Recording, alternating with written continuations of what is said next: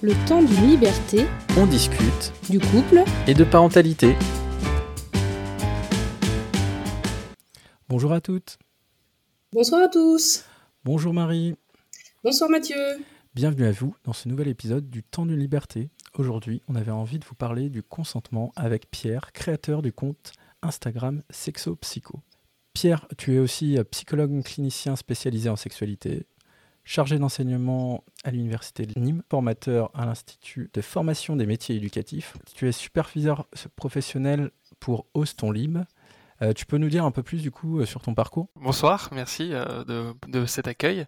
Euh, bah, du coup, oui, effectivement, je suis psychologue clinicien, euh, donc j'accueille principalement des patients et des patientes en cabinet libéral. Et à côté, effectivement, bah, j'ai toutes ces activités qui viennent d'être citées. Du coup, bah, voilà, dans un petit peu de, de chargé de TD à l'université et puis dans d'autres instituts de formation.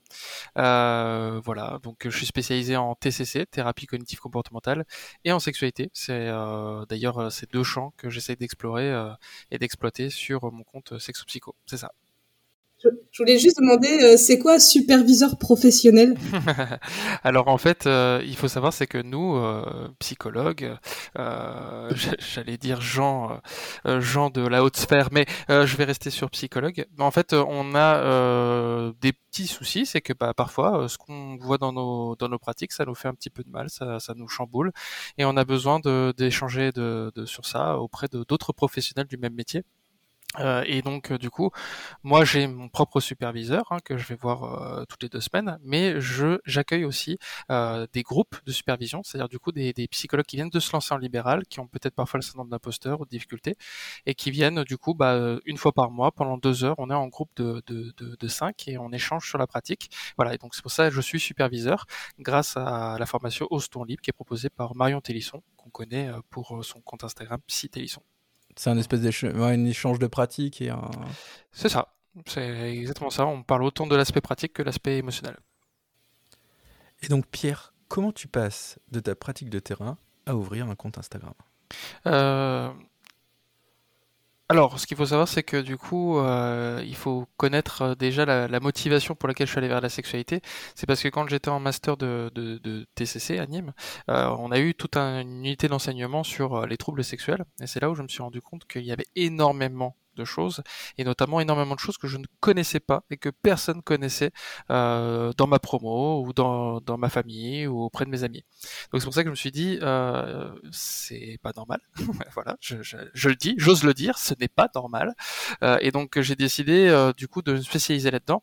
Sauf que le problème c'est que ce qui s'est passé, c'est que j'avais beau être spécialisé dans ce domaine-là, ça représentait qu'un tout petit pourcentage de ma pratique euh, dans la semaine, parce que j'étais aussi à l'institution avant euh, auprès de de- d'enfants euh, touchés par l'autisme. Et donc, du coup, euh, j'avais une petite frustration et je connaissais Instagram, non pas en tant que consommateur, mais juste de nom, je savais que beaucoup de gens y étaient. Et du coup, bah, le 2 juin 2020, je me suis dit, bah, je vais créer un compte Instagram, je vais faire trois petits posts sur le vaginisme. Et euh, voilà, si j'ai 300 abonnés, je serai très très content. Voilà. Et donc, on est euh, un an et demi plus tard, euh, 40 000 abonnés, et euh, j'ai toujours pas parlé de vaginisme. Il serait peut-être temps que je fasse un post d'ailleurs. Voilà. Mais en tout cas, ça vient de là. En fait, c'est le fait de vouloir un petit peu euh, apporter, euh, d'essayer de relever un petit peu le, le voile de l'obscurantisme qu'il peut y avoir sur ces sujets. Et, euh, et ça se vérifie un peu tous les jours. C'est que n'importe quel sujet en sexo que je que j'exploite sur le compte, ce qui est un post par jour, il y a toujours des personnes qui découvrent des choses nouvelles. Donc voilà, ça reste un sujet encore extrêmement obscur. Au minimum, on apprendra à choisir une bonne raclette. Voilà, au minimum, Et ça, c'est la vie quand même. bien sûr. C'est très important. Euh, Du coup Marie, est-ce que tu peux nous en dire un peu plus sur le consentement euh, de manière théorique? Mais oui, toujours. Euh, alors, je commence avec une petite définition euh, générale euh, qu'on a trouvée euh, sur Wikipédia, qui dit que le consentement, c'est l'action de donner son accord à une action avec euh, ou à un projet, pardon, avec comme synonyme l'acquiescement, l'approbation ou l'assentiment. Euh, ça dit aussi que le consentement doit être considéré comme un processus évolutif et dynamique, et ça ne se donne pas une fois pour toutes. Ça s'élabore et ça peut évoluer dans le cadre d'une relation fondée sur une confiance réciproque. Ça s'adapte aussi au gré du cheminement de la personne, de l'évolution de ses choix et son état de santé, et ça peut euh, concrétiser, euh, ça peut se concrétiser pardon par un refus qu'il faut respecter. Il y a des États qui ne permettent, de, euh, qui ne permettent pas de consentir à un acte sexuel, euh, notamment l'âge où en France, l'âge légal minimum est de 13 ans. c'est quelque chose qui a fait beaucoup de débat, notamment au moment où ça a été tranché. Euh, l'état physiologique ou euh, psychologique ou physique, pardon, avec euh, par exemple les problèmes d'handicap mental, la prise de produits comme l'alcool ou les drogues, le sommeil, et enfin des choses comme la menace, la violence ou la crainte qui sont des contraintes. Pour aller un petit peu plus en profondeur sur le, sur le sujet,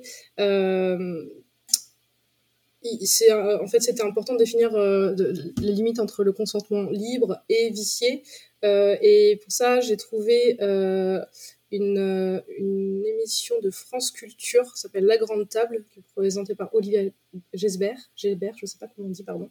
France-Olivier Gesbert. Ouais. Ok, merci. et qui s'appelle Consentir avec Geneviève Fraisse. Et ça date du 27 octobre 2017. Et du coup, elle cite, elle, c'est une philosophe, Geneviève Fraisse, qui cite Paul Fouquier, l'auteur du dictionnaire de la langue philosophique, et qui dit un acte euh, la consentement, c'est un acte par lequel quelqu'un donne une décision à une décision dont un autre a eu l'initiative, l'adhésion personnelle nécessaire pour passer l'exécution. Et donc, euh, il y a Anton Pardonsin, qui est un élève euh, en sociologie, qui a analysé le livre de Geneviève Fraisse, qui dit que le consentement est à la fois une adhésion et une proposition extérieure, et un accord de soi à soi. Et du coup, la délibération et, la décision antérieure, ce sont des consentements de vous à vous-même, et euh, ce sont des médiations nécessaires euh, à l'acte volontaire de consentir. Euh, en droit, on a la notion d'autonomie de volonté. celui qui s'oblige se rend débiteur d'une obligation et il doit y avoir préalablement consenti. Et donc, la volonté qui se suffit à elle-même ou en concomitance avec plusieurs personnes, c'est un accord de volonté entre personnes. on a, l'article 1109 qui évoque le consentement, mais il n'y a pas une vraie définition claire dans la loi euh, du consentement. Et du coup, donc le consentement libre, il est déterminé par soi et uniquement soi, et il est pris en connaissance de cause. Et du coup, s'il y a une contrainte euh, ou un vice, eh ben, enfin ou euh, ce qu'on disait tout à l'heure, qu'on n'est pas sur l'âge légal, etc. Et eh ben là, on a parlé de consentement vicié. et du coup, ça c'est noté dans la loi aussi. Euh, l'erreur, le dol et la violence vicient le consentement lorsqu'ils sont de telle nature que sans eux, l'une des parties n'aurait pas contracté ou aurait contracté à des conditions substantiellement différentes. Euh, voilà, donc la notion du consentement, elle est aussi euh, d'un point de vue légal et pénal. Et il y a un dernier point qui est important, c'est la question du silence, qui est pareil dans les articles de loi, où on mettra les articles et les extraits dans, les slides qu'on fera en post, post podcast. Euh, qui dit que le silence ne vaut pas acceptation, à moins qu'il n'en résulte autrement de la loi des usages de relations d'affaires ou de circonstances particulières. Mot consent, ça ne fonctionne pas dans le dans la sexualité. Merci, et tout à fait. et euh, il y a une enquête intitulée Baromètre santé 2016, genre et sexualité, qui dit que 18,9% des femmes interrogées déclarent avoir été confrontées à des rapports sexuels forcés ou à des tentatives de rapports forcés, et 5,4% des hommes interrogés déclarent avoir connu ces mêmes problématiques. Et, euh, et du coup, on, dit qu'à partir de là, pour que le oui soit acté, il faut qu'il soit donné par un individu. Donc on disait éclairé sans contrainte, les partenaires doivent avoir connaissance des tenants et des aboutissants de l'acte auquel ils consentent ils consentent. Et du coup, c'est important de réinterroger régulièrement le consentement euh, dans ce qui nous intéresse là, c'est-à-dire l'acte sexuel. C'est-à-dire que c'est pas parce qu'on dit oui au début, quand on commence à s'embrasser, que le oui, il vaut pour tout le temps. Et du coup, c'est important de bien euh, aller chercher ça régulièrement euh, et que ça soit explicite. Et euh, il y a un petit truc que je voulais évoquer en dernier, c'est un outil préventif qui s'appelle le T-Consent. C'est un clip YouTube qui euh, propose, qui, qui, montre comment proposer l'acte sexuel, comment on propose une tasse de thé et euh, qui, montre que ben il faut accepter les refus et considérer aussi le fait que la personne ne puisse ne pas être en mesure du consentement éclairé comme on disait tout à l'heure si la personne est ivre ou a pris des produits ou même si la personne dort effectivement par exemple euh, et, et qu'il est nécessaire d'expliquer citer avant l'acte sexuel les différentes natures de l'acte pour être sûr que la personne est OK avec ce qui va se passer. Voilà ce que j'avais à vous dire pour aujourd'hui. Est-ce que Pierre, tu veux du coup compléter ce que j'ai raconté. forcément, quand on, quand j'entends toutes ces présentations, bah, du coup là, on est vraiment sur la, sur l'explication, la pédagogie, et j'entends déjà énormément de personnes du coup réagir en se disant oh là là, ça casse toute la spontanéité, ça casse tout le charme, ça, et, et notamment même quelqu'un de très connu hein, qui s'appelle euh, Brigitte Lay a évoqué à heure de grande écoute à la radio, euh, je ne crois pas au consentement, voilà, euh, par exemple. donc, c'est-à-dire que même les personnes qui connaissent le domaine, même les personnes qui sont en contact de, de, faits graves, vont peut-être verbaliser ça. La réalité, c'est qu'en fait, il faut peut-être aussi apporter la, pédagogie autour du fait que le, consentement peut être sexy, euh, le consentement peut être plaisant, le consentement peut être un critère de sélection quand on est dans, un, dans la recherche d'un ou d'une partenaire, mais ça peut prendre la forme de est-ce que tu aimes ce que je te fais là? Est-ce que tu, tu n'hésites pas à me dire si tu veux que j'arrête? Tu me dis si tu veux qu'on fasse autre chose? Voilà, ça peut être des phrases comme ça. Donc il y a peut-être des gens parfois qui sont déjà dans la vérification de ce consentement et ne le savent même pas. Et en fait, simplement généraliser ces comportements pour être sûr d'avoir une sexualité qui est toujours consentie et qui est toujours dans la recherche du partage et du plaisir et non pas de la violence, sinon c'est plus de la sexualité, bah, à partir de là, on est dans le consentement. Donc c'est pour ça que les personnes qui, euh, qui, qui se mettraient à dos le consentement sont peut-être en train de se mettre à dos certains de leurs comportements qui sont eux aussi sexy. Et en, fait, euh, c'est juste prendre conscience qu'on a déjà ces comportements euh, de, de, de consentement mmh. dans, dans nos pratiques et se dire ah bah ok en fait et même quand on est du côté du coup des, des personnes qui euh, pourraient euh, réfléchir à est-ce qu'on est victime euh, bah, d'actes non consentis, bah, du coup la question qui pourrait se poser c'est aussi au niveau du degré de violence. Donc il existe par exemple des outils de violentomètre ou qu'on peut retrouver sur Google Images hein, très facilement. Violentomètre, c'est un outil qui a été créé par la mairie de Paris et l'adjoint au maire de la mairie de Paris. du coup pour essayer de montrer qu'il y avait des petites violences insidieuses. Et moi si je pouvais donner une petite piste de réflexion aux personnes qui se posent la question, c'est est-ce que du coup cette même situation transposée à une soirée DVD, est-ce qu'on accepterait les mêmes choses? Par exemple, est-ce que j'accepterais de ne pas avoir de regard sur euh, le DVD choisi? Est-ce que j'accepterais qu'on m'impose un style de, cinéma qui vient heurter ma sensibilité? Est-ce que j'accepterais que la personne regarde son film sans aucune communication, ne me calcule pas pendant deux heures? Voilà, plein de questions comme ça qui montrent que bah, peut-être on n'est pas dans le même partage qu'on recherchait. Si on l'accepterait pas dans une, euh, si on l'accepte pas dans une soirée DVD, on n'est pas censé euh, l'accepter dans une soirée euh, sous la couette. Voilà. Tout à l'heure, tu parlais d'éducation. moi, je reviens du coup aux générations qui sont actuellement adultes et qui ont été peu éduquées au consentement, en tout cas dans leur enfance, ou de manière très floue, avec des messages remplis de contresens, comme elle a dit non, mais au final, peut-être qu'elle peut pense oui. Euh, je me rappelle mes cours d'éducation sexuelle qui étaient dans les années 80, plus des cours euh, d'éducation à la reproduction. J'espère que cela a évolué maintenant. Enfin, j'ose l'espérer. Euh, il me semble que les attentes sociétales et la libération de la parole a bien évolué avec MeToo. mais pour autant, en parallèle voilà, de, de, cette libération, la parole, on entend aussi des personnalités publiques dire euh, qu'on ne peut plus rien faire, que le consentement n'est pas sexy. Et euh, je pense que ce qui se pose comme question euh, derrière, c'est quelles valeurs sont transmises aux enfants de maintenant? C'est vrai que la réponse qui est souvent apportée, c'est qu'il y a déjà de l'éducation sexuelle obligatoire à l'école, et ça devrait suffire. Sauf que le problème, c'est que dans, dans l'éducation sexuelle à l'école, effectivement, on entend les mots reproduction, risque, mais rarement consentement, envie, diversité aussi.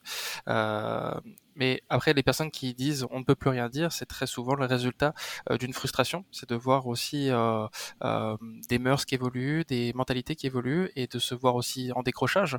On le voit bien, nous, hein, quand on voit les enfants dans les cours de récré, euh, quand ils sont sur des délires qu'on n'arrive pas à capter, nous, à notre âge, euh, souvent on se dit oh, les jeunes. et ben, en fait, souvent, ces personnes-là sont aussi dans cette dynamique-là. C'est-à-dire que quand on s'est embêté à prendre un modèle, quand on nous demande de le remettre en question, ben forcément, c'est compliqué. Il n'y a pas que des, des mauvaises personnes que des, mauvais gens, euh, comme j'aime le dire, euh, qui, euh, qui sont contre ce consentement et tout ça. C'est aussi des personnes qui ont aussi une grande douleur à la remise en question. et c'est vrai que bah, il y a une phrase d'un auteur très célèbre, tellement célèbre que j'en ai oublié le nom, qui a dit aujourd'hui on dit tout le temps on ne peut plus rien dire. La réalité c'est que moi si aujourd'hui je ne dis plus une chose blessante que je disais il y a 10 ans, je me dis tout simplement que je suis peut-être un peu moins con. Voilà. Euh, et c'est vrai que bah, ça, effectivement, euh, le jour où on en fait le constat, on est dans la déconstruction et ça peut être quelque chose de très fort pour les personnes qui le vivent. C'est quelque chose qui en général permet euh, bah, l'estime de soi, l'affirmation de soi. Et, voilà, il y a malheureusement encore trop peu de personnes qui en font l'expérience et, et c'est bien dommage. Et du coup, Pierre, toi, à travers soit le compte, le compte Insta, soit au travers de tes consultations. Euh, la question du consentement, est-ce que c'est quelque chose qui revient de manière, euh, de manière fréquente en tout cas euh Bien évidemment, c'est un sujet qui revient très très souvent. je dirais même que c'est le, le c'est la pierre angulaire de tout, dans le sens où même les thérapies de couple que je reçois, euh, c'est toujours un peu sur cette base-là. Je, je, donne un exemple, mais je reçois beaucoup de, de patientes, là pour le coup, euh, qui viennent et qui me disent, voilà, je voudrais euh, travailler euh, sur ma sexualité, sur mon désir, parce que j'en ai plus trop en ce moment, et j'ai peur que mon compagnon me trompe, par exemple. Donc euh, là, on n'est pas dans la, sphère du consentement, mais on est dans son champ lexical. C'est-à-dire aujourd'hui, du coup, je peux pas librement vivre ma sexualité. Euh, euh, sans avoir une forme de punition, de conséquences négatives qui viendraient. Alors que la réalité, c'est que justement, voilà, là, on est sur une problématique qui touche euh, à l'essence même du couple, du devoir conjugal, de cette représentation euh, erronée du couple judéo-chrétien. Donc voilà, il y a, y a du consentement, en fait, il y en a dans tout, mais je le retrouve aussi dans les problématiques par rapport aux enfants, quand je reçois des, des, des, enfants qui viennent et que je vois qu'ils sont en opposition, bah, et juste après, je vois la maman qui dit euh, Fais un bisou, monsieur euh, alors que l'enfant ne connaît pas. Enfin, le, consentement, finalement, il est depuis tout petit, il est installé comme quelque chose où euh, euh bah, il y a certaines postures, certains, certaines règles, certaines injonctions, certaines clauses implicites où en fait, bah, c'est évident que on doit avoir ce comportement-là pour être bien vu ou pour euh, ne pas créer de malaise. Et le problème, c'est que justement, bah voilà, le, consentement, c'est aussi faire euh, ces mêmes choses, mais en pleine conscience et en pleine connaissance de, des conséquences. C'est pour ça que, par exemple, euh on découvre de plus en plus qu'il y a des personnes qui se découvrent asexuelles, donc c'est-à-dire des personnes qui n'ont pas d'attirance ou de, de, plaisir dans les rapports sexuels. et en fait, ce sont des personnes qui effectivement, en fait, sont massives. Il y en a plein en France, mais il y en a plein qui se disaient juste bon bah je suis euh, euh, défectueux, je suis euh, frigide, je suis enfin voilà il y a des, des, termes comme ça très très durs, des, des voilà qui sont même pas cliniques. À, à contrario pareil dans le consentement il y a aussi le fait de ne pas réussir à faire entendre aussi ses envies quand elles sont massives. Par exemple on va traiter les personnes de nymphomanes si jamais ces personnes là. Donc en fait le consentement ça passe aussi par l'acceptation euh, des envies de l'autre, mais l'acceptation de l'envie de l'autre, c'est pas forcément se mettre en action immédiatement sur euh, euh, agir ça. Donc, dans ma pratique, je retrouve plein de troubles sexuels comme le vaginisme, qui sont des conséquences souvent de rapports non consentis. on parle souvent d'agression sexuelle, de viol, de viol, tout ça. Ces choses-là, le gros pourcentage, c'est aussi au sein du couple le gros pourcentage des violences sexuelles, c'est aussi avec des personnes qu'on connaît. Euh, c'est vrai qu'il y a un fantasme un peu général de la société qui veut que euh, le viol serait prodigué par une personne euh, malfamée dans la rue qui saute sur une personne. Ce profil existe, mais il reste mineur par rapport à toutes les violences qu'on peut retrouver au sein d'un contexte conjugal, un contexte de fête, un contexte amical. Et c'est pour ça que bah, moi, je récupère un petit peu malheureusement toutes ces personnes qui euh, se, sont senties, elles, défectueuses de ce système-là, alors que concrètement, elles n'en sont que les victimes. Merci Pierre, du coup, euh, pour ce complément. Euh, Marie, il me semble que tu voulais nous parler de la dette de sexe. Alors donc ouais, j'ai lu j'ai lu un article sur euh, sur The Conversation, qui est un très bon site de source d'information au passage, et euh, et qui dit parle de justement la dette de sexe. Et la dette de sexe, en gros, c'est l'idée que euh, on se sent redevable auprès de, du ou de la, enfin surtout souvent du partenaire en tant qu'une partenaire de d'un rapport sexuel parce qu'il y a eu euh, un verre, un repas, un hébergement, enfin voilà quelque chose qui donne l'impression qu'on a, on, est, on se sent obligé d'accepter alors que le désir n'est pas là. Et du coup, euh, et du coup, alors de ça découle plusieurs choses. La première, c'est que ben du coup, ça entraîne un rapport consenti sans vraiment l'être. Euh, la deuxième, c'est que ça, ça, ça garde ce schéma hétéronormatif où on a cette image de la femme soumise et qui accepte le rapport. je sais, je sais plus. je vais aller rechercher exactement comment j'ai noté ça. le sentiment de, ouais, c'est ça.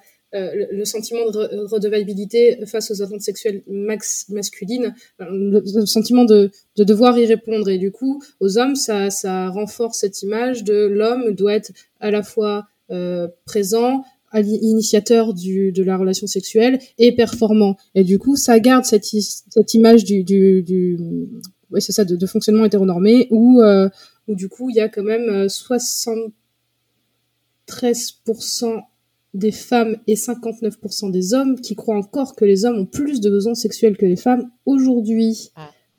Alors que ça a été prouvé scientifiquement que ce n'était pas le cas. Par contre, enfin, si je peux me permettre de rebondir, oui, bah oui, c'est que bah, ce n'est pas le cas scientifiquement, ça a été prouvé. Dans le cerveau, c'est exactement les mêmes sphères qui sont en présence. Par contre, on peut ne pas être attiré par les mêmes choses, effectivement, en fonction du, genre de la personne.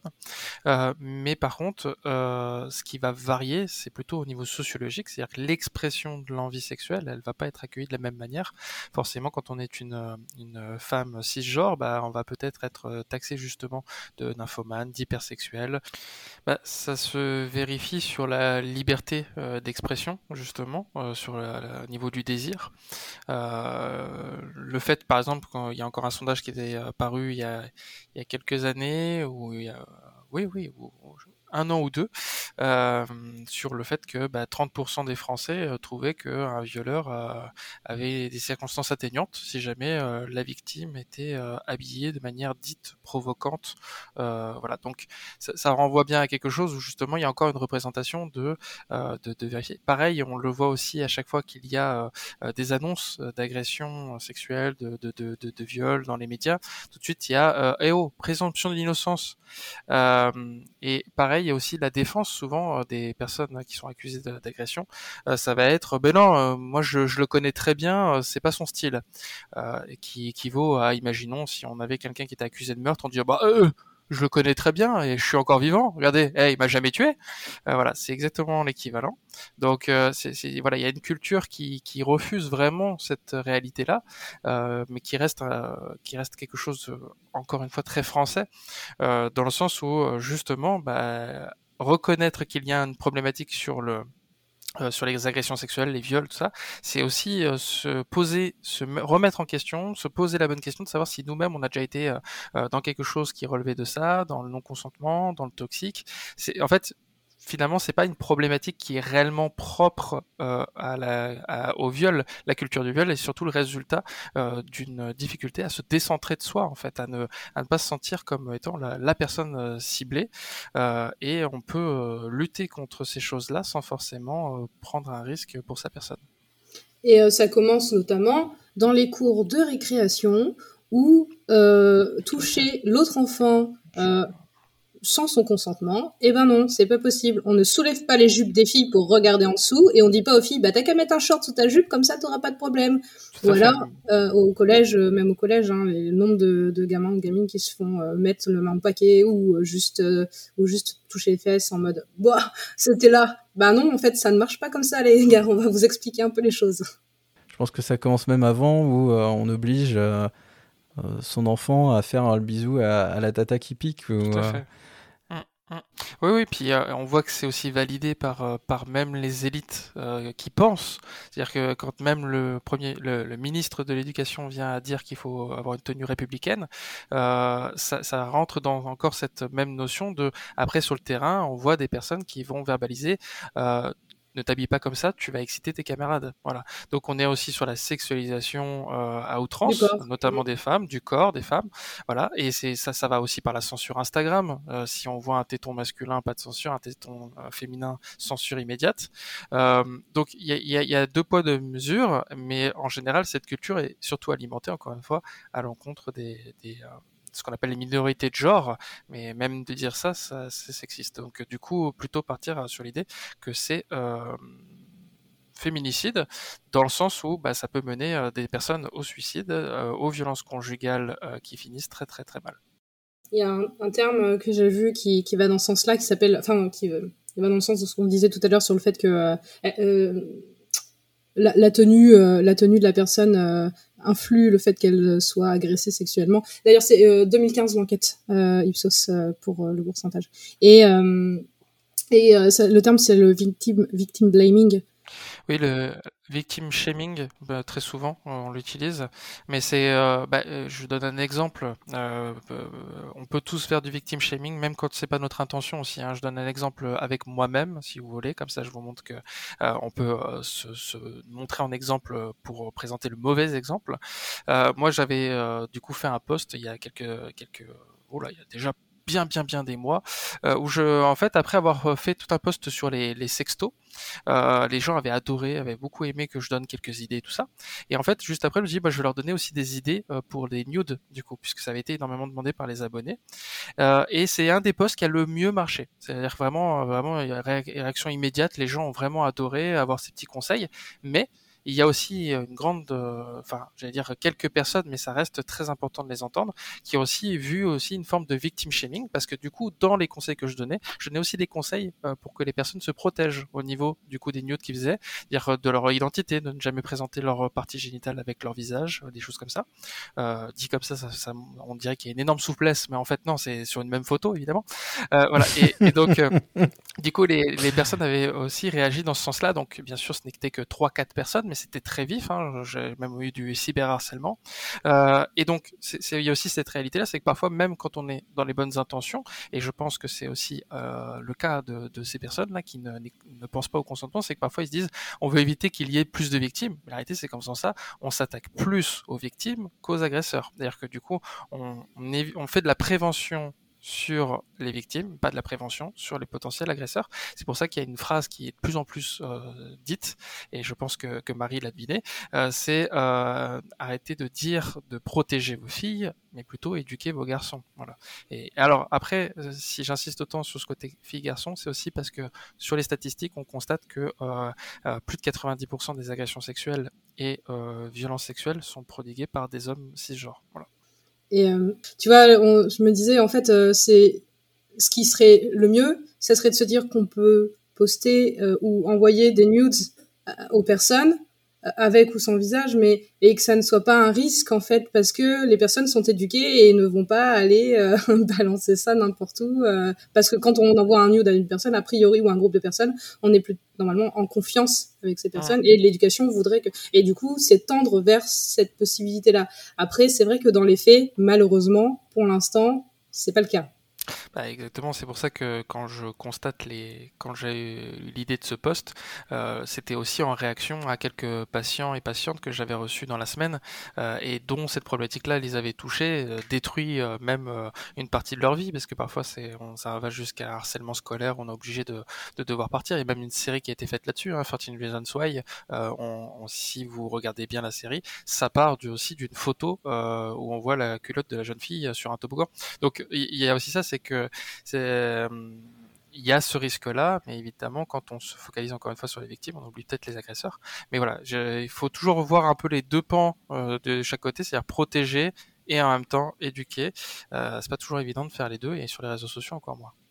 Et voilà. du coup, j'avais j'avais un dernier truc, euh, un, un, dernier morceau de l'article que j'ai lu sur sur ça, qui est où ça dit l'instinct naturel. en fait, le le victim blaming, c'est quelque part c'est l'instinct naturel qui pousse à, à, se dissocier de la victime parce qu'en fait quelque part on se sent rassuré et ça évite de penser que nous on, on a euh, tout la du potentiel ou de la potentielle prochaine victime. Et du coup c'est une façon de se dire ah ben non on, moi ça m'arrivera pas parce que moi je n'aurai pas ce comportement là et du coup ouais. voilà c'est ça, oui, c'est exactement ça. C'est cool parce que c'est pas tout le monde qui arrive à trouver ces infos-là, donc bravo. Euh, mais effectivement, c'est euh, si des personnes veulent voir un parallèle qui va peut-être leur parler un peu plus, ça va être notamment quand euh, vous croisez une personne en situation de handicap dans la rue. Euh, on peut avoir un réflexe, on peut être la personne la plus tolérante et la plus gentille, on peut avoir parfois un réflexe, sauf si on est habitué à être au contact de, de personnes dans cette situation, le réflexe d'aller euh, chercher où est le problème de cette personne-là? Est-ce qu'il lui manque une jambe? Est-ce que cette personne a l'air d'avoir un problème euh, mental qui vient accentuer ce problème moteur? Voilà, on, creuse un petit peu, mais c'est effectivement pour essayer d'avoir euh, bah, une mise à distance de la problématique pour se dire voilà, ça, ça ne peut pas m'arriver, ou alors ce n'est, pas en lien avec ma situation actuelle. Et c'est, un réflexe euh, naturel, mais qui peut largement être déconstruit, tout simplement en, en, travaillant la bienveillance, en travaillant le fait que les autres peuvent être des altères et voilà tout ce que je ne ferai pas moi-même à la période la plus vulnérable de ma vie, je n'ai pas à le, à le prodiguer aux personnes que je rencontre. Ça me fait penser à des copains ou des copines trans là qui, euh, qui le fait qu'ils soient trans euh, ouvre à plein de questions. Euh, bah, il y a des gens qui se permettent en fait de leur poser plein de questions, à savoir s'ils sont opérés, s'ils ont voilà, s'ils ont plein de choses, alors que une personne cis hétéro, eh ben cis de manière générale en tout cas, on va pas aller lui demander comment est fait l'intérieur de sa culotte entre guillemets. Mhm. Quoi. Je pense que c'est une histoire d'éducation tout à fait. C'est quelque chose qu'on retrouve beaucoup, c'est-à-dire que si une personne est vue par la norme, en général, par la, la globalité de la société, comme quelque chose de soit déviant, soit différent, euh, j'ai l'autorisation d'aller interroger cette personne sur cette différence. Et, et, on le remarque avec les personnes qui auraient plein de tatouages. Bah, du coup, il y a plein de gens qui vont dire ah et ça, du coup, ça veut dire quoi? Et ça, ça veut dire quoi? Peut-être que la personne, du coup, non, non c'est personnel, j'ai peut-être pas envie d'en parler. Et euh, on est encore dans la question du consentement, c'est-à-dire que du coup, euh, si c'est validé par les autres comme quelque chose qui n'est pas proche de la norme sociétale, alors j'ai le droit d'aller titiller. Bah, la réalité, c'est que on peut poser la question de dire voilà, est-ce que je peux te poser des questions à ce sujet-là ou est-ce que c'est personnel? On peut aussi parler du fait de se faire toucher le ventre euh, constamment quand on est quand enceinte. On est enceinte, effectivement. Et eh oui, oui, et eh oui. Et je vais rebondir sur le côté éducation avec un livre qu'on a déjà abordé dans un épisode précédent du podcast qui s'appelle Et si on changeait d'angle de Fanny Vella. Celui-ci traite d'adultisme et il permet de prendre de la distance avec les situations du quotidien et comprendre la place du consentement dans le rapport enfant-adulte. Et le fait de le bafouer, euh, car l'enfant n'a pas envie par exemple d'un bisou, euh, renvoie à l'enfant le peu de considération qu'on peut avoir pour son consentement. Et tu vois, j'essaye, euh, bah, je vais prendre un exemple perso du coup, avec, mes, avec mes enfants, j'essaie vraiment de faire super gaffe à ça. Euh, déjà entre eux, en, quand Titouan ou quand mon garçon veut faire un, un, bisou à ma fille ou vice versa et que l'autre n'est pas d'accord, je dis bah là tu vois il t'a dit non, tu respectes pour l'instant il a pas envie ou elle a pas envie, tu reviendras plus tard. Ou pareil quand c'est moi, je dis est-ce que tu veux faire un câlin à maman? Non, maman, là pour l'instant je joue, je suis concentrée. Bon, bon très bien. Eh ben écoute, je reviendrai te demander plus tard. Et dans l'inverse, j'essaye aussi de leur montrer que bah il y a des moments où moi je ne suis pas disponible à leur demande de câlin ou de bisous. Je leur dis là pour l'instant je suis occupée à faire quelque chose, je te le ferai plus tard. Bon. Euh, dans les faits, à deux ans et demi et quatre ans et demi, ils s'en tapent un peu de mon avis et ils restent quand même collés à mes basques jusqu'à ce que je cède à leur demande. Mais, mais il n'empêche que je me dis que c'est important, voilà, c'est ça, de répéter, répéter et que ça va finir par rentrer. Et, euh, et je pense qu'en fait, ça commence, euh, l'éducation au consentement, elle commence dès tout petit et que c'est en nous voyant faire en tant qu'adultes que eux, ils vont, bah, par mimétisme et par éducation, du coup, comprendre que c'est un comportement qui entre dans la norme de respecter le consentement. Mais du coup, il faut le faire avec eux. Oui, c'est ça. Euh, bah, c'est c'est vrai que ça aussi, il y a beaucoup de parents qui ont peut-être euh, bah, déjà commencé l'éducation de leurs enfants et se sentiraient euh, désarmés de devoir mettre ça en place. Euh, effectivement, bah, c'est voilà, c'est ça prend du temps de devoir le, le, le, rattraper entre guillemets, mais mais très souvent, si on a des difficultés à le mettre en place, c'est aussi peut-être parce qu'on a du mal à, le faire avec soi-même, c'est-à-dire du coup affirmer ses envies, les reconnaître, les discriminer. et c'est vrai que bah, c'est très important dans ce que tu as dit, c'est le côté je leur demande euh, d'être dans le consentement entre eux, mais je leur demande aussi de l'être avec moi. Et ça, c'est vrai que c'est très important parce que des fois, bah, on a du mal à instaurer cette dynamique-là aussi parce que voilà, est-ce que je peux te faire une clé de bras? Bah voilà, ça c'est les genres de questions. c'est important, c'est important. Voilà, on peut chahuter, on peut rigoler. Et ça va aussi avoir des mots sécures, par exemple, des safe words. Je vois, euh, moi, ça, ça, peut arriver parfois que qu'on chahute, qu'on fasse des des guilis et on a un mot code, on dit ce mot code tout de suite, paf, ça y est, on arrête parce qu'on sait que c'est le moment où c'était rigolo, mais là, on est en train de suffoquer parce que ça fait ça fait cinq minutes qu'on fait des chatouilles et là, voilà, il faut souffler. Il y a un mot code. Bon, alors c'est ce qu'on utilise dans le BDSM, mais bon là je le dis pour les chatouilles, euh, c'est pareil. Euh, mais ça marche dans, tout. Mais en fait, c'est placer finalement des points de repère et de communication pour que tout le monde sache qu'il a le droit de faire jaillir une envie parmi tout le contexte. Euh, et c'est ça la, la, priorité. Et donc c'est ce qu'on appelle l'éducation bienveillante. Et pour donner un exemple qui m'est personnel mais que je n'ai pas vécu avec euh, avec des enfants que je connaissais bien, c'est que je suis allé dormir chez une amie, euh, du coup c'était à Bordeaux, c'était pour une conférence il y a pas longtemps, euh, et du coup je rencontre cette jeune fille et puis on me dit qu'on va me prêter sa chambre. Et du coup je, on met le matelas au sol et tout ça, et puis on commence à, à mettre les draps, et c'est cette la maman a eu le réflexe de dire à sa fille, est-ce que je peux lui donner ces draps là alors que du coup, le réflexe d'autres parents, c'est ouais, oui, oui bah, c'est ces draps-là que je vais mettre et puis point quoi. Et en fait, l'enfant a fait oh non, comme ça, il dit ok. Est-ce que tu en vois d'autres qu'on pourrait mettre à notre invité? Et du coup, la, jeune fille s'est remise en question. Elle a fait non, c'est pas grave, c'est bien les licornes. Voilà. Et donc j'ai dormi avec des super draps licornes, c'était génial. Euh, mais c'était un beau moment parce qu'en fait, on sentait que du coup l'enfant effectivement a eu sa première envie qui était oh bah non. Et en fait, après a pu faire euh, ressortir une valeur qui est celle du partage, de l'altruisme. Et du coup, l'a fait en pleine conscience et pas juste on m'a pris mes objets et on les a donnés à quelqu'un juste le temps d'une soirée.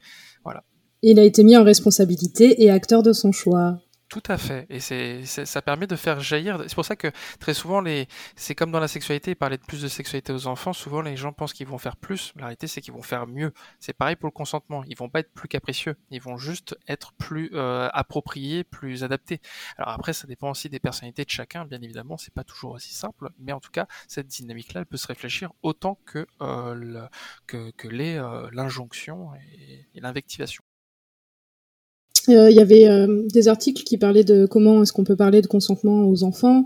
Et euh, du coup dans l'article il parle du sentiment du rejet et de la peur de demander le consentement parce qu'ils ont peur d'être rejetés ou ou alors dans l'autre sens la peur de dire non parce que la peur de blesser. Et du coup et du coup c'est trouver des exemples de, pour dire bah je t'aime mais je suis pas prête à ça ou là je suis pas disponible pour ça etc et, et c'est vraiment essayer de déculpabiliser le non alors c'est quelque chose qu'on observe euh, dans, dans, dans, plein plein d'autres thématiques, pas que dans la sexualité, mais effectivement, euh, tout à l'heure, il me semble qu'il y a quelque chose qui a été évoqué un petit peu dans ce sens-là, le fait de, si on a payé un verre, il y a la, il y a la dette euh, sexuelle. Bah, voilà, c'est ça. Et, et, en fait, ça me fait penser à une technique qui s'appelle pied dans la porte. C'est-à-dire que du coup, si je demande une chose à quelqu'un, euh, et que cette personne vient à valider cette demande, il y a plus de chances que ma deuxième demande plus coûteuse soit aussi validée. Je donne un exemple, c'est tu peux m'accompagner jusque là-bas? Voilà, oui, ok, on va jusque là-bas. Je dis euh, ah finalement c'est un peu plus loin. Est-ce que tu veux bien m'accompagner jusque là-bas? Bah, en fait comme j'ai déjà fait, bah, j'ai bon bah autant aller jusqu'au bout. Voilà.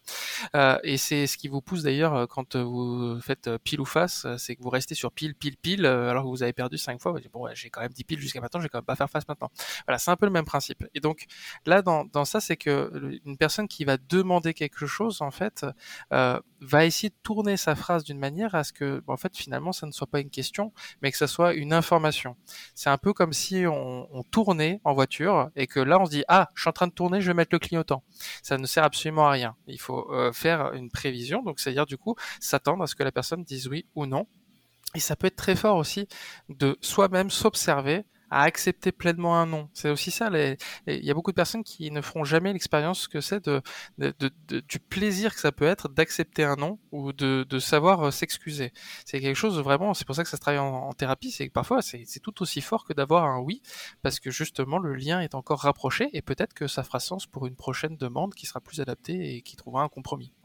Parce que ça veut dire que finalement la personne se sent suffisamment en confiance pour dire non et, euh, et ça montre du coup le lien euh, et euh, voilà la, confiance. On peut être dans la gratitude effectivement de recevoir un non, tout à fait. Et c'est vrai qu'il n'y a rien de pire que de recevoir un non avec une justification fausse, ce qui prouve bien que la personne se, de, en plus se retrouve dans quelque chose où personne ne ressort grandi de cette situation. Merci.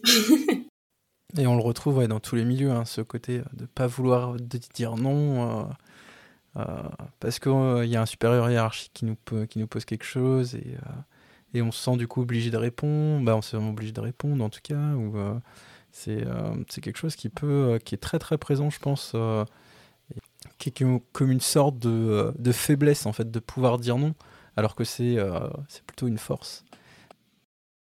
C'est très très français ça aussi pour le coup, c'est qu'on rebondit beaucoup plus sur les faiblesses que sur les forces en France. C'est pour ça que d'ailleurs euh, il y a un courant qui a du mal à passer en France, qui, qui souvent euh, on rit dessus, mais c'est la psychologie positive. C'est le fait de se focaliser sur les forces, les compétences, les qualités, et non pas sur la psychopathologie, c'est-à-dire les difficultés, les troubles anxieux, les troubles dépressifs, euh, voilà, ainsi de suite. Et, et, et ça c'est très français pour le coup. et d'ailleurs il y a une image très connue de, de, de saut à escargot où justement euh, il y a un marchand qui vient voir un autre marchand avec les escargots qu'il vend et dit donc t'as quoi dans ce seau là Il dit bah c'est des escargots euh, euh, du monde entier. D'accord, ok. Et pourquoi il y a un couvercle? Il dit bah parce que ils arrêtent pas d'essayer de s'échapper vers le haut là et puis après ils s'en vont, ils s'en vont, ils s'en vont. Ok. Et ça le seau là, il y a un seau c'est quoi? C'est des escargots français. Ah d'accord. Et, pourquoi il n'y a pas de couvercle dessus? Ah bah parce qu'en fait à chaque fois qu'il y en a un, qui essaye de s'élever, euh, les autres le rattrapent pour le ramener vers le bas. Voilà. Et, ça c'est une réalité, c'est que du coup voilà, on va plus se focaliser sur les faiblesses, plus focaliser sur le jugement. C'est très très français et vous l'observez euh, tout le monde l'a déjà observé, c'est quand vous êtes en cours d'anglais à l'école et que vous faites un petit peu l'accent anglais en disant there British accent. Là, on se dit oh, il a dit British accent. voilà, on se moque de vous, alors que pour autant vous faites une démarche qui est beaucoup plus en sens avec ce qu'on attend de vous dans ce cadre-là. Donc c'est bien la preuve que voilà, il y a, une difficulté aussi à accepter euh, ce qu'on ne peut pas, ce qu'on peut pas faire valoir nous-mêmes. Et pour euh, juste pour rebondir sur le consentement, j'ai euh, écouté un, podcast euh, du coup qui traitait du consentement lié au genre. Ouais, et du coup qui était assez intéressante sur le côté si on posait la question du coup du consentement lié au genre plutôt du coup au genre masculin, il allait plutôt répondre en tant qu'agresseur et pas forcément en tant que personne pouvant être agressée. sur le côté où même si c'est passé quelque chose qui n'était pas forcément consenti, mm. des fois ça pouvait être quelque chose qui était euh, au final, euh, là la personne euh, dans, dans, le podcast disait bah elle, était elle était endormie, potentiellement quelqu'un lui a fait une fellation, il s'est réveillé, c'était potentiellement agréable, mais voilà, donc on est réellement dans une situation de viol mais potentiellement derrière, c'était pas quelque chose qui était vécu comme tel et ressenti comme tel. Et en tout cas, c'était pas euh, la première, euh, la première idée qui était. Euh, le spectre, en fait, n'était pas complet quand on parlait du consentement. En tout cas, une personne masculine, le spectre n'était pas potentiellement je n'ai pas demandé ou on m'a pas demandé, mais c'était juste voilà, le côté, un côté agresseur qui était. pourtant, en, consultation, ça se vérifie. Les hommes cis que je reçois qui ont, euh, euh, qui ont des troubles de l'érection ou qui ont des éjaculations prématurées, euh, ça peut être parfois corrélé à des partenaires justement qui mettent une certaine anxiété de performance avec l'injonction de un homme ça doit bander, avec l'injonction de un homme ça doit tenir, avec l'injonction de t'es censé toujours avoir envie de moi. Si t'as pas d'érection, ça veut dire que je t'excite pas, que je t'excite plus, que c'est fini entre nous, que je te quitte. Euh, donc il y a, quelque chose qui peut vite s'emballer et c'est une forme, euh, c'est une forme euh, plus insidieuse, mais de non consentement et d'agression sexuelle. Et c'est vrai que ça, pour le coup, c'est difficile que les hommes cis aillent bah, au, vestiaire, à la salle de sport, dire à leurs potes, hé les gars, moi il y a ma copine cette nuit, elle m'a réveillé et j'étais même pas, j'étais même pas encore totalement sorti du coltard qu'elle m'a chevauché. Euh, je me suis senti un peu euh, euh, étouffé, écrasé par son par son envie. J'avais plutôt envie qu'on discute un peu, ou alors peut-être que il y a quelque chose un peu plus doux qui s'installe. Voilà, là dans la salle de, gym, il y aurait forcément la réponse aussi de lui dire oh, bah ça va, tu pourrais être contente, tu pourrais être content. Moi ma femme ne me regarde plus. voilà. donc le socle viriliste, ouais, qui qui traîne encore bien bien comme il faut. Exactement. Et est-ce que tu penses que ça participe au fait que les hommes ont plus, enfin, plus de mal à dire, à libérer la parole sur leur agression.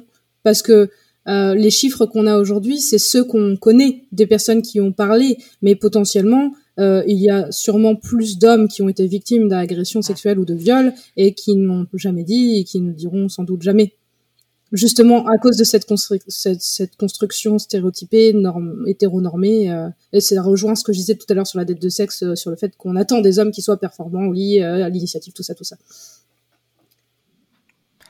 C'est quelque chose qui se débloque euh, gentiment, euh, mais qui, prend encore du temps. On voit, il y a des grandes prises de parole, mais c'est un peu comme...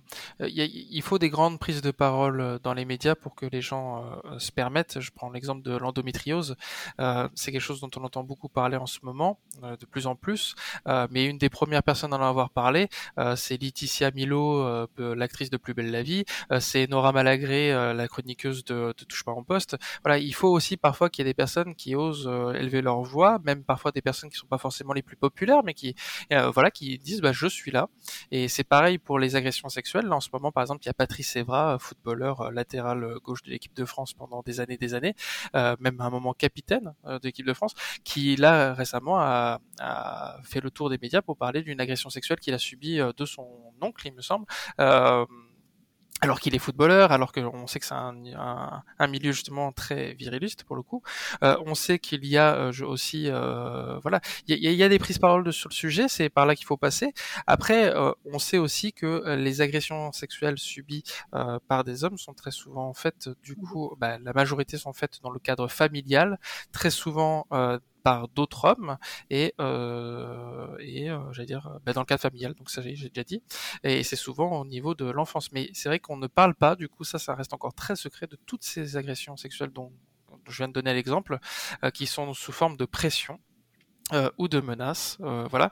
Euh, mais en fait, de la même manière qu'on qu'on s'insurgerait de dire qu'une femme, euh, elle doit absolument mouiller euh, pour que son compagnon puisse être satisfait, bah, de la même manière, un homme n'a pas devrait pas avoir d'injonction à, à, à une injonction à, à l'érection, euh, mais ça reste quelque chose qui est encore très présent. J'ai encore eu un message aujourd'hui d'une abonnée, c'est aujourd'hui, hein, j'ai répondu, qui m'a dit euh, mon compagnon euh, finit très vite, du coup moi je suis très frustré. Alors que, quel conseil tu pourrais me donner pour que euh, ça change pour lui?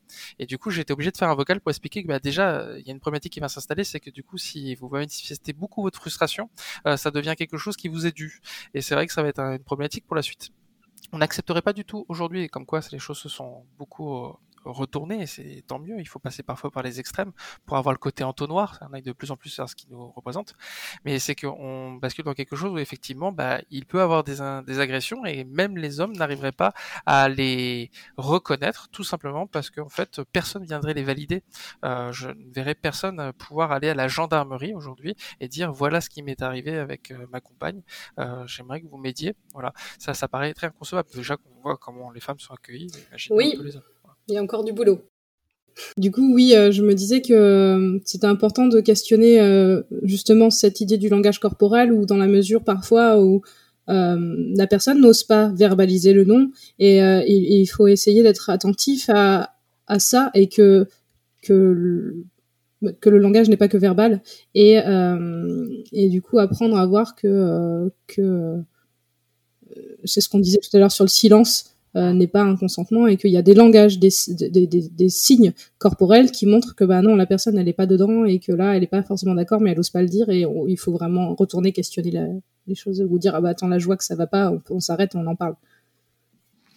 Tout à fait. Alors du coup moi j'ai même un, un, une réponse euh, théorique du coup sur ça. Sur, donc du coup je recherche juste mon petit diagramme. Hop, ça y est je l'ai. Alors euh, c'est un diapo, hein, c'est un cours que j'ai donné à mes étudiants. Euh, du coup, euh, concrètement, la communication, c'est 55% de non-verbal, c'est-à-dire la posture, le regard, les mimiques, les gestes, l'espace interpersonnel, ce qu'on laisse entre deux personnes. Il y a 38% de paraverbal, la voix, le débit verbal, l'intonation, l'intention, et il n'y a que seulement 7% de la communication qui dépend du verbal en lui-même. Donc dès l'instant où on pose ça, effectivement, euh, il y aura des personnes qui vont peut-être se saisir de cette partie-là pour dire, effectivement, à son apparence ou à son attitude, j'ai cru que. Euh, et c'était d'autres personnes qui vont dire, euh, bah non, il n'y a rien qui a été verbalisé, il n'y a aucun mot qui a été dit, il n'y a pas de nom, il n'y a pas de choses comme ça. C'est pour ça que euh, moi je pars du principe que le consentement, alors un nom égale non, un, peut-être euh, n'est toujours pas un oui, et que même un oui n'est pas forcément un oui. C'est-à-dire que du coup, il y a effectivement des fois des situations de menace. Donc, c'est pour ça que le verbal, il n'y a pas vraiment d'importance, et que rien ne vaut le fait qu'effectivement, on vérifie ces trois variables-là. C'est Donc poser la question clairement, c'est est-ce que ça te convient ce qu'on est en train de faire? Est-ce que ça te plaît? Ensuite, il y a le non-verbal, constater si la personne justement, bah, elle est dans des postures, dans des gestes où elle nous rend euh, la gestuelle. Donc, ça peut être aussi ça, de dire voilà, euh, est-ce que euh, est-ce que la personne est vraiment en train de, du coup de, s'impliquer dans, dans, l'échange qu'on a, mais ça peut être dans un câlin. Hein. Vous faites un câlin avec la personne, elle a les bras tendus le long du corps, vous n'avez aucun doute sur le fait que bon, il se passe pas un moment très joyeux pour tout le monde. Et ben c'est pareil pour la sexualité. Et après il y a le c'est-à-dire est-ce que cette personne-là me semble paniquer, me semble stressée, est-ce que cette personne-là du coup euh, ne verbalise rien, c'est-à-dire que cette personne-là du coup peut-être en sidération? Voilà, c'est vérifier tous ces signes-là. Si, totalement. Merci. Alors pour moi, une porte d'entrée à, ne pas respecter le consentement, c'est aussi ne pas respecter la sensibilité des personnes.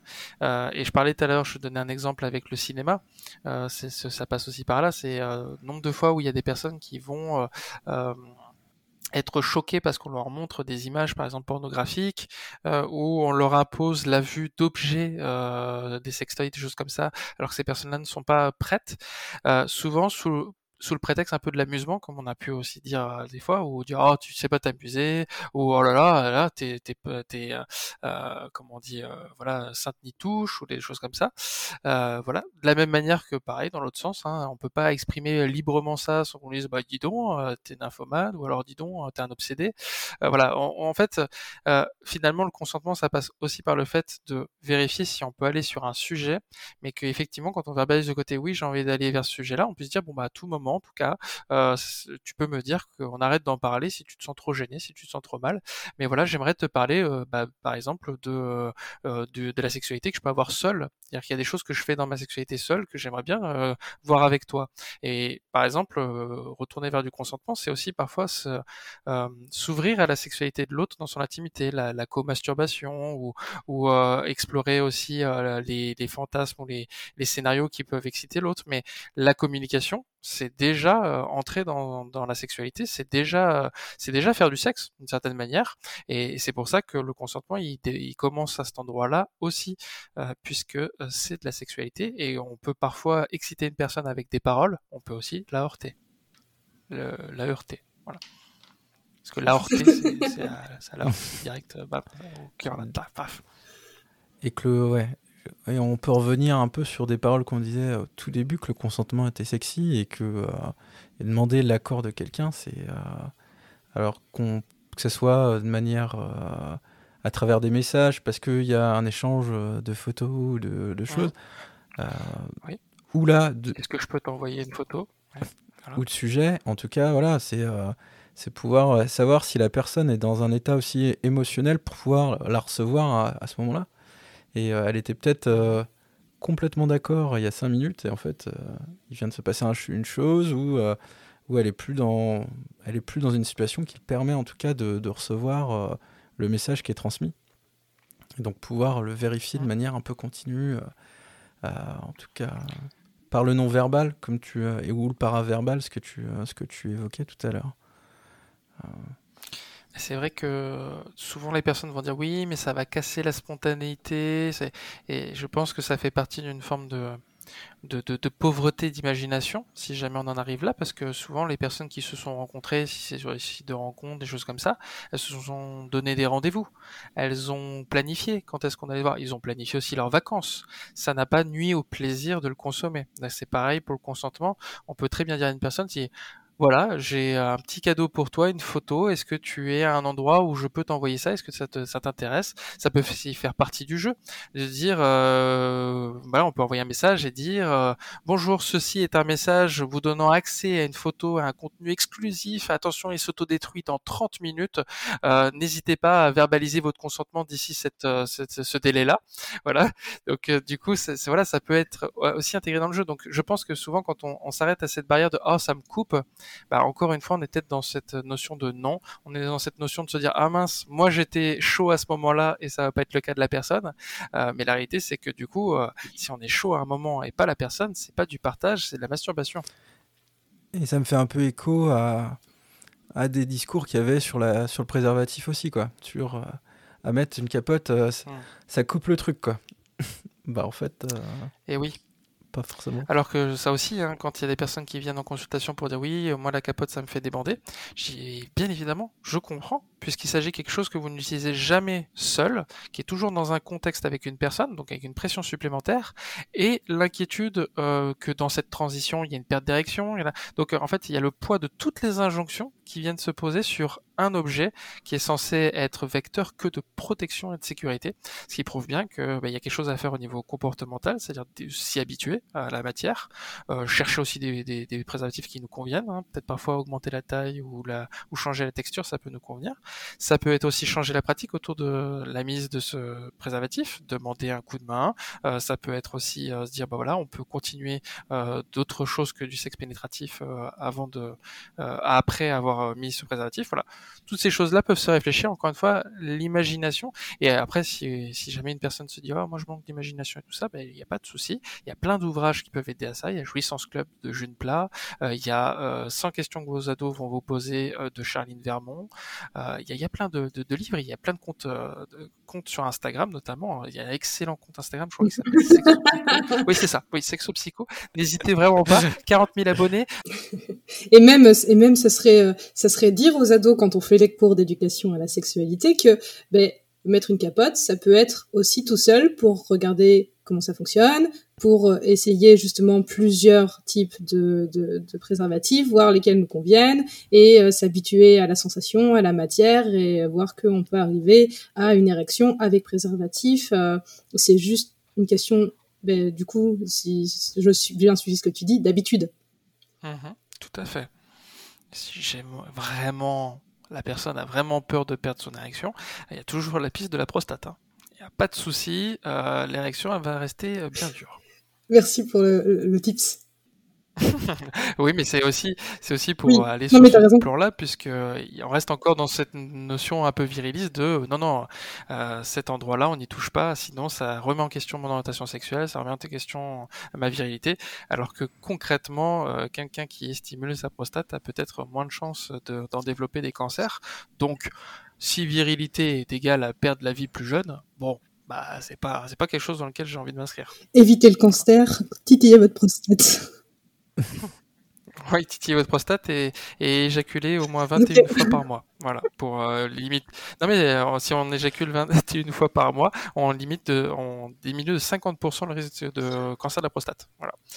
Merci. Merci sur cette petite précision euh, santé. Je, je, sauve des vies.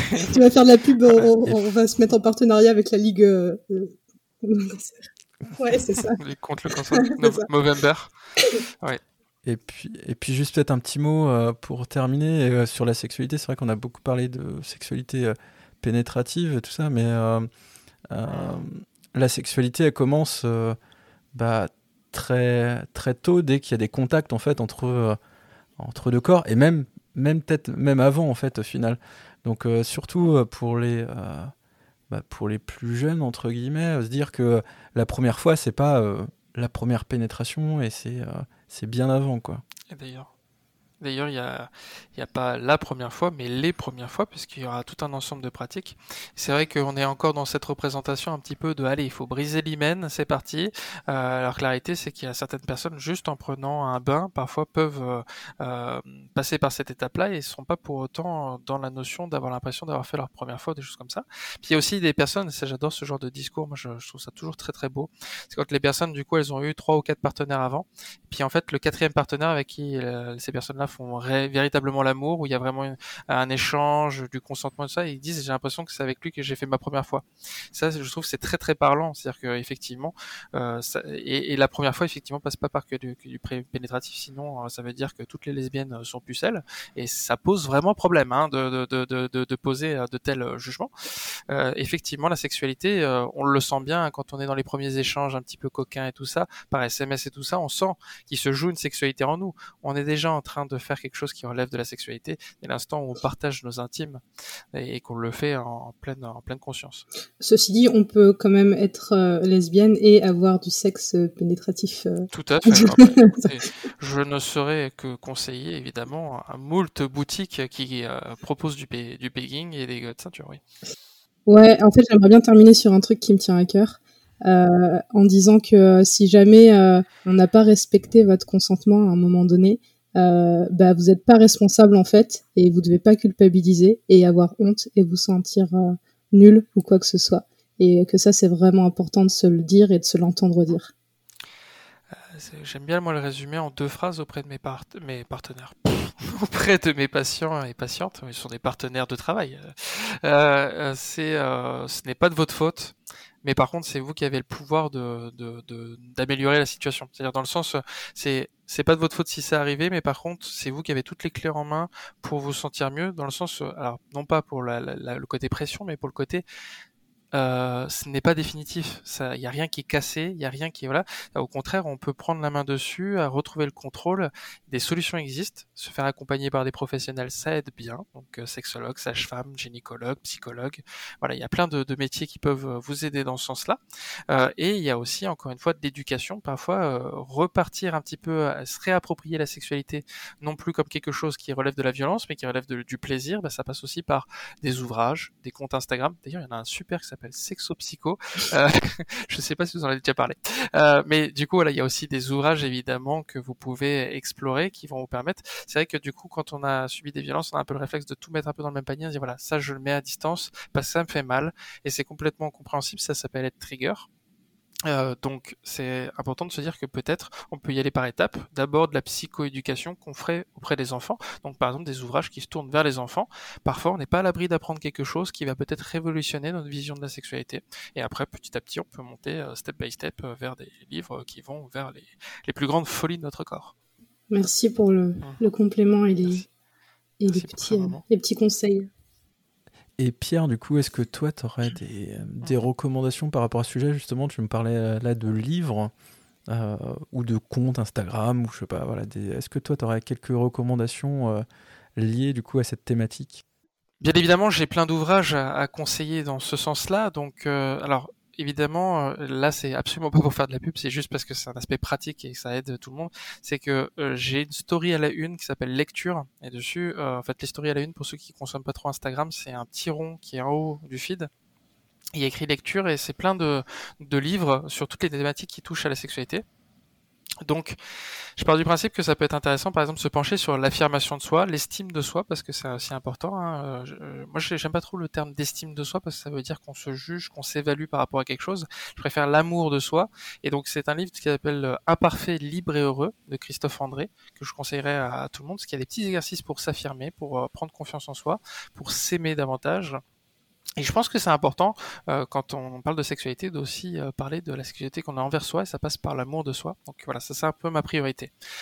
Après, bien évidemment, des autres ouvrages, il y a des ouvrages qui peuvent permettre d'ouvrir un peu le champ visuel pour sortir du pénétratif, notamment bah, au-delà de la pénétration de Martin Page, par exemple. Euh, il y a aussi le slow sex, c'est mis en pleine conscience de Anne et Jean-François Descombes, voilà, il y a deux, ouvrages comme ça qui peuvent nous ouvrir un peu l'esprit. Il y a aussi évidemment des livres érotiques qui peuvent euh, éveiller les sens. Donc là, je vous parle pas évidemment euh, des, plus connus comme After, 365 DNI et 50 nuances degrés, mais je vous parle aussi d'autres euh, littératures qui vont, qui vont peut-être être plus ciblées en fonction de, votre orientation, de vos goûts, de vos fantasmes. Après, il y a des livres pour parler de la sexualité. Il existe des ouvrages échelonné en âge, ça aussi, ne pas hésiter à se, à, à, se questionner sur les tranches d'âge et les sujets abordés. Très souvent, essayer de l'éloigner au maximum de simplement la question de la reproduction, parce que c'est très, euh, c'est très phallocentré, c'est très hétérocentré, et c'est dommage quand on veut parler de plaisir. Euh, D'autres livres que je pourrais conseiller aux personnes, qui me viennent. Du coup, euh, bah, il y a Réinventer sa vie après bébé de Camille Bataillon, par exemple. Ça, c'est plutôt pour le postpartum et notamment euh, plutôt les, les mamans cis qui auraient du coup euh, connu un contre-coup sur leur sexualité au niveau de, leur, euh, de, leurs envies, de leurs désirs. Après, plutôt pour les hommes cis, il y aura Mon sexe et moi du docteur Galliano qui présente toutes les pathologies, toutes les problématiques autour du pénis, mais aussi toutes les choses qu'on peut faire de sympa avec un pénis parce que le pénis est une zone extrêmement explorée par les garçons, très stimulé, surstimulé même, mais très peu exploré, dans le sens où, par exemple, le petit trait euh, noir qu'on a, euh, qui part de la base euh, des, testicules tout le long de la verge, donc côté côté extérieur, du coup, tout le monde connaît un petit peu, tous les, hommes cis connaissent cette petite, ce petit trait, ne savent pas que c'est plus ou moins foncé en fonction du taux de testostérone qui va se développer à l'adolescence. Donc voilà, moi, moi je trouve qu'il n'y a rien de plus qu'un homme qui se présente devant son ou sa partenaire et qui dit oh tu as vu t'as vu toute la testostérone que j'ai? Comment c'est noir? Waouh! Voilà. Il y a, y a, pas plus complice qu'un moment comme celui-ci hein, n'est-ce pas? Euh, on s'en souvient bien évidemment voilà. Après, bien évidemment, quand on parle de sexualité, il y a aussi Tant pis pour l'amour de Sophie Lambda, qui est un ouvrage, du coup, qui est une BD sur les, pervers les perversions narcissiques, sur les, relations toxiques. Voilà, ça fait aussi partie du consentement, bien évidemment. Euh, très, très, très bonne BD. Excellente BD, tout à fait. Euh, tout à fait. Et après, bien sûr, le grand classique que je recommande plus, plus, plus, c'est Jouissance Club, la cartographie des plaisirs, du coup, de, de June Plaque, et, qui est tout simplement le, euh, on va dire la Bible hein, dans le domaine. Et je terminerai juste avec un ouvrage auquel euh, je me sens un petit peu attaché. Euh, c'est euh, du coup Amour, mince, corps, Amour et sexualité de Charline Vermont, qui tient le compte Instagram Orgasme et moi. j'ai eu l'honneur de faire partie du comité de relecture, du coup, avec Baptiste Beaulieu, Gigi la, Gigi la Juju, euh, non, Juju la Gigi, euh, Morgan Noam, enfin voilà, un tas de, d'excellents professionnels qui ont pu apporter une vision sur l'excellent travail qu'a fait Charline euh, pour parler du consentement auprès des enfants, des sexualités, des pratiques, des orientations sexuelles. Bref, voilà, je vous ai donné quelques livres, j'espère que ça remplira votre bibliothèque. Ah, c'est bien, je vais avoir, je vais avoir de quoi faire pour pour les recos après. et est-ce que tu veux nous parler avant qu'on enchaîne avec nos recos de de tes projets de livres à toi? J'ai euh, effectivement trois euh, projets d'écriture euh, majeurs, donc trois sur la, la, psycho et la sexo, ce qui est plutôt pratique quand on s'appelle sexo-psycho. et du coup, c'est des ouvrages dont je ne peux pas spécialement parler dans la dans, dans l'intitulé ou ce qu'il y aura dedans. Tout ce que je peux te dire, c'est que ça restera un petit peu dans la même veine que le compte Instagram, c'est-à-dire quelque chose où on apprend des informations qui vont parfois être très théoriques, avec euh, souvent des conseils pratico-pratiques parce que c'est vraiment ce que moi je veux absolument faire euh, sur le compte Instagram à chaque fois, c'est que ok je vous parle de quelque chose mais je veux absolument que vous ayez aussi une, possibilité pour le prendre en main ou le contrôler euh, parce que voilà dénoncer juste des, des faits ou euh, dénoncer des choses qui se passent dans notre corps ça peut être très frustrant quand on se dit ok je fais quoi avec ça? Voilà donc du coup les livres sont beaucoup orientés là-dessus. C'est trois styles totalement différents. Ça va du très sérieux au très très déluré.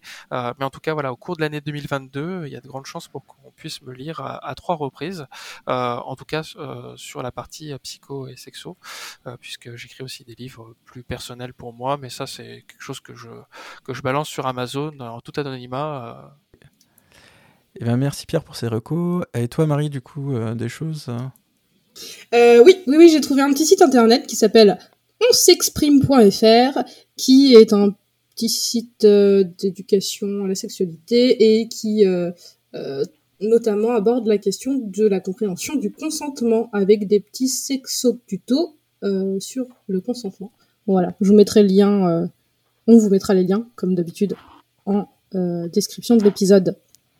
Et donc, euh, moi, du coup, j'en avais trois recos. Donc, la première, la vidéo qu'on vous a parlé tout à l'heure, hein, du coup, euh, Cup of Tea, qui est une explication très très fluide sur l'analogie d'une tasse de thé. Je vous conseille, ça se regarde à n'importe quel âge et c'est très compréhensible.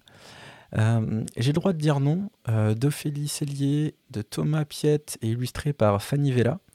Euh, où euh, du coup euh, l'héroïne qui est une petite fille, apprend du coup à dire à dire non et explore un peu le consentement. C'est très très bien et c'est abordable dès 3-4 ans sans trop de soucis. Pour finir, du coup, l'épisode 195 de Programme B de Thomas Rozek qui s'appelle Petit rappel entre guillemets nécessaire sur le consentement, euh, où il reçoit Alexia Boucherie, euh, autrice de euh, Troubles dans le consentement, où ils interrogent le consentement en fonction du genre.